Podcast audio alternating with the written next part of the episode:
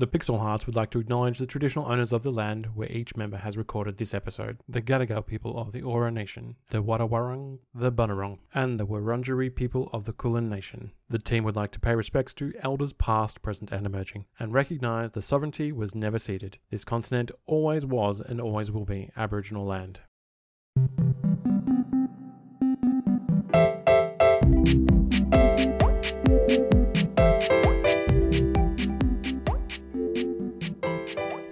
Welcome to the Pixel Hearts. My name is Cameron, and I once ate a bowl of honey for $5.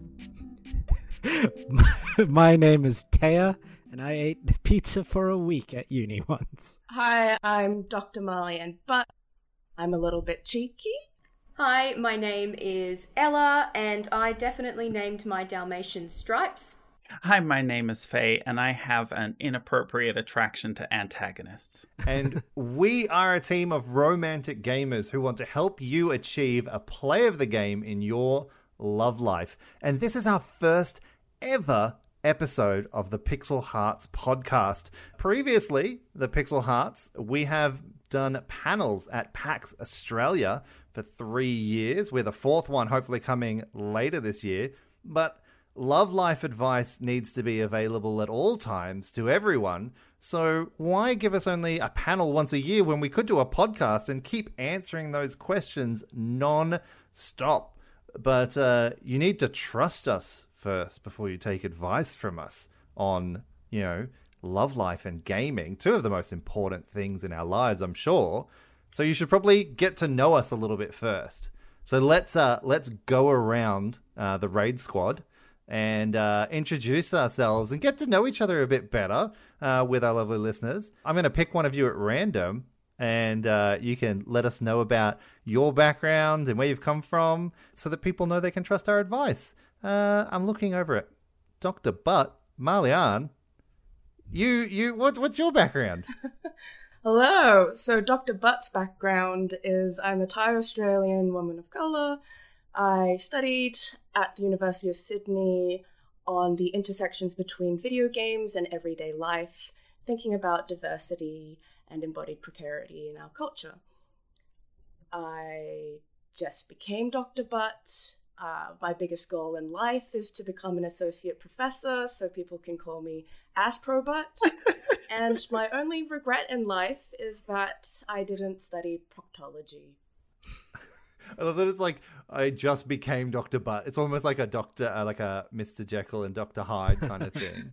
Uh, well, uh, depending on your definition of doctor, I'm not a medical doctor, but I can definitely answer any questions around, uh, you know, memes, trolley problem memes, if it's some sort of ethical questions. That's where I'm at.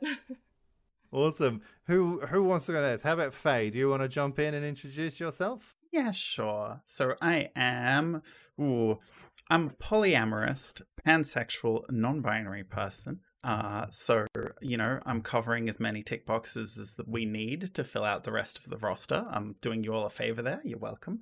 Um, and I'm in at least two relationships at any point. So, you know, that kind of balance between relationships is kind of what I'm focused on. But outside of that, I'm also a game development lecturer, I'm a developer, I'm a speedrunner, I'm a writer, um, and all of this has come at a cost because uh, with all of these points, my stat distribution is unbalanced and my dexterity is currently abysmal. So I'm also very clumsy. Um, I think that my personal relationship goals are, as always, having enough people to fill whatever the current co-op slash team-based game is, and that's really my primary situation there. Awesome, uh, Taya. Do you want to take us through you? Sure. Uh, so uh, I am also uh, a polyamorist of over a decade. Uh, I am also uh, an organizer in the kink scene. Um, and uh, in my uh, in my spare time, I, I, moonlight as a union official. So uh, the way that I would describe myself is as a as a socialist himbo. So I'm also clumsy, but in a way that's kind of hot. We love a we love a hot himbo. Exactly. Ella, uh, would you love to introduce yourself to the class? I would love to. So my name's Gabriella Logren, but please call me Ella. And I make video games. So I work as a narrative designer, so I do all the story stuff, which is great fun. And on the side to that, I also sort of semi run like a little indie studio and we release games that explore mental health issues and things like that. And I'm very passionate about all of that. So I definitely come into this a bit more from the game development side when we look at nerd culture. And in terms of relationships, I love love. I think love is grouse. And I am definitely in a very committed long term relationship with a white, straight, cis man who is a tradie, which is not a situation I ever expected to find myself in because I'm very queer, pansexual, all of those like good things, and somehow just met this very lovely, more traditional man and was like, oh, well, wow, you're just wonderful. Okay, I guess we're doing that now. So You that's were hit sort with of a surprise attack. Yeah, absolutely. So that's my spiel. That's what I'm up to. And the voice you keep hearing, I am Cameron. Uh, I am an ex, uh, well, no, freelance video game journalist. It's just been a bit more free in the last few years during the pandemic. Um, but I uh, come from a journalism background with video games, podcasts, radio, writing, editing, all that kind of stuff. And I have been married to my husband for eight years now. Um, and we met through gaming. And so gaming's been a really big point of my relationship. And it's always been really helpful. Uh, immediately having that player two locked in. Like a co op game comes out, I'm like, I'm good. I know who I've got on, on my fire team. We're sorted. Um, but as I said at the start, this is an advice show. And to be able to give advice, we need to have uh, some questions. Um, and so we've been asking for questions for a really long time from our listeners while we were doing the panels. So we've got some from our history, but we also put out the word recently and asked for more. And you can also give us your questions that you want asked. Uh, you can head over to our link tree, which is in the show description. Um, and in there, you can let us know where you need help around gaming and uh, relationships because it's a very difficult digital, rel- you know, romantic space out there at the moment. So we might as well kick off with a nice and uh, nice and easy one. I feel just one that's really about building trust in a relationship. So um, here comes our very first question for the Pixel Hearts. Dear Pixel Hearts, how do I tell my girlfriend I hate her favorite game? I've been lying for years. Oh, uh, what the pain, the suffering. Oh, my god. I'm going to get it out early. Double down. Just double Yeah. down. It's I now agree. your favorite game. it's too late. It also entirely depends on the game, right? Because this could be just, oh, I haven't played any Animal Crossing, or this can be like, I'm five years into a Minecraft build I never wanted to enter. God, no. Different levels Oh, of no. Oh god. I guess is the thing, right? Because if it's this is a single player game that they don't have to partake in, just hear about, they're completely fr- fine. But if this is a multiplayer that you have had to invest time and energy into, like if my poor husband hadn't told me right at the very beginning that he turned to me and went, "Look, Final Fantasy XIV's just not for me, Cameron," and I went, "Okay, we won't play it together anymore, and I won't bother you when I talk about it. That's fine. You go off and do your Minecraft, and I'll do this." Your other option is um, like you know, like gaslighting is always an option. Pretend the game doesn't exist. Like just be like, "What's that game? I've never heard of that. What's a what's an Overwatch? Oh, But is- what's that?" Isn't it too late to gaslight at this point? If No, that's how it's gaslighting, though. Okay. incrementally over time. I mean, although this kind of sounds like some bad advice. I never give bad advice. Only the best advice from me. But genuinely, like I think uh, this is going to be something that I feel comes up a lot in this show, and um, it's the it's our favorite word, communication. Yes. Communicate, speak to one another, discuss things. Just be open about, you know, how, how you feel, how you're doing. Not in, not not vibing in this five year Minecraft game. Maybe it's time to play something else. Maybe don't use language as strong as I hate your favorite game. Like communicating is good, but we can soften some of that communication. Maybe just say something along the lines of, "Ah, my interests have changed and I really feel like playing this game at this point in time." it's not a lie, it's not the full truth, but maybe that would be a nice way to navigate this without hurting anyone's feelings. You're allowed to agree to disagree.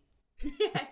Very important. It's fine to sand off edges sometimes. I also think it's very important that you do communicate, though, rather than let it build up. Can, can you imagine? It's like three years later, and it's suddenly like, no, I hate Pocket Man. Okay, the first generation was okay, but this one's just a set of keys. What the fuck are we doing at this point? You can't let it explode at some point, right? You really need to start that chat. Also, gaming is a huge time sink, and you don't want to be losing a significant amount of time to something that you truly don't enjoy when you have other hobbies, other games, etc., that you want to be spending your time playing or doing. I have a story, actually. Oh no. But, like, just like remembering back. So, back at school, someone thought my name was Malian, and throughout the 12 years I was there, never corrected her until I was graduating and someone went, Marlianne, is it not? And uh, it was very difficult, you know, like once you're in it, you're just in it, and then it's, it, be- it builds. It really, really builds. You should have grabbed a bag, put it over her head, put her in the car, driven away with her, because then that's a Malian abduction. Oh, I was Hey. wondering where you were going with this. hey, we're there. My favorite idea, though, of the build-up that you spoke about, Faye, is that they're like standing in the middle of, let's say, um, uh, Woolworths with a, a lettuce in their hand, and out of nowhere they just crush it suddenly, and they turn to them and say, "I don't like Shadow the Hedgehog. I never liked Shadow the Hedgehog. I just can't do this anymore. I've been living a lie. I know you bought me that body pillow, but I hide it at night." But I think like it's that open, like honest communication, and you can also say that thing where you can kind of be like, um, you know, maybe I, I'm kind of not into this one anymore, and just slowly drip feed yourself away from that conversation. Don't immediately throw their, you know, their Zelda cosplay out the window. I think that's the best advice. I think having good communication about it in a way that's not harmful, where you highlight where you'd like to go and what you'd like to be playing in lieu of this game that you hate. Maybe don't use the word hate while having the conversation. We don't need any more broken hearts. You don't want to lose your partner over something like this as well if you're really shitting on their favorite game because I know that if my partner shat on my favorite game, they would be sleeping in another room. But approach it with a little bit of uh, nuance, is what I'm going to say. And slowly, over time, start introducing other games or just saying you have different preferences at this point in time. I think keeping that as a, a healthy way to move forward in general is really good. Um, I know that uh, my polycule has particular rules for like co-op games where you're really into it and you're like, don't play it without me, okay? Don't play it without me. We only play together. It's great. And then one person wanes off and they just say to the other person, you may now play it without me. I may not be joining you again, but if I do, I don't want to hold you back from enjoying this game. And, you know, having those kind of healthy systems in place is going to help later down the line when they find another favorite game that you hate. You could sandwich it, right? You know, like, you know how much I love you and how much I love that you love that game, right? Like, sandwich it. Yeah. You know how much I love you, but I just I can't play Roblox anymore. I can't do it. But I love that you love Roblox. Exactly. Right? That's nice. I can't imagine. I love you the same way I love these ro- that you love Roblox. When you see Roblox and see joy, I look at you and feel that same joy, but not when I'm looking at the Roblox. Am I the- is it Roblox? Roblox? It's Roblox, so just R O B B L O X. Oh. What have you got against Roblox? Oh, It seems a child lot. Oh, yeah, exploitation, there's maybe. quite a few. It's sounding like I have a lot of problems with Roblox, I'm afraid. But um, it looks like that's about all the time we have for today, talking about how to let someone know that you actually just despise the thing that brings them the most joy in the world. um, I hope the advice was helpful. And don't worry, there's more advice coming from all of us on all things gaming and relationships. Um, for all of our links, and if you need the Pixel Hearts to help troubleshoot your love life, head to our link tree in the show notes. But until next time, be kind to each other.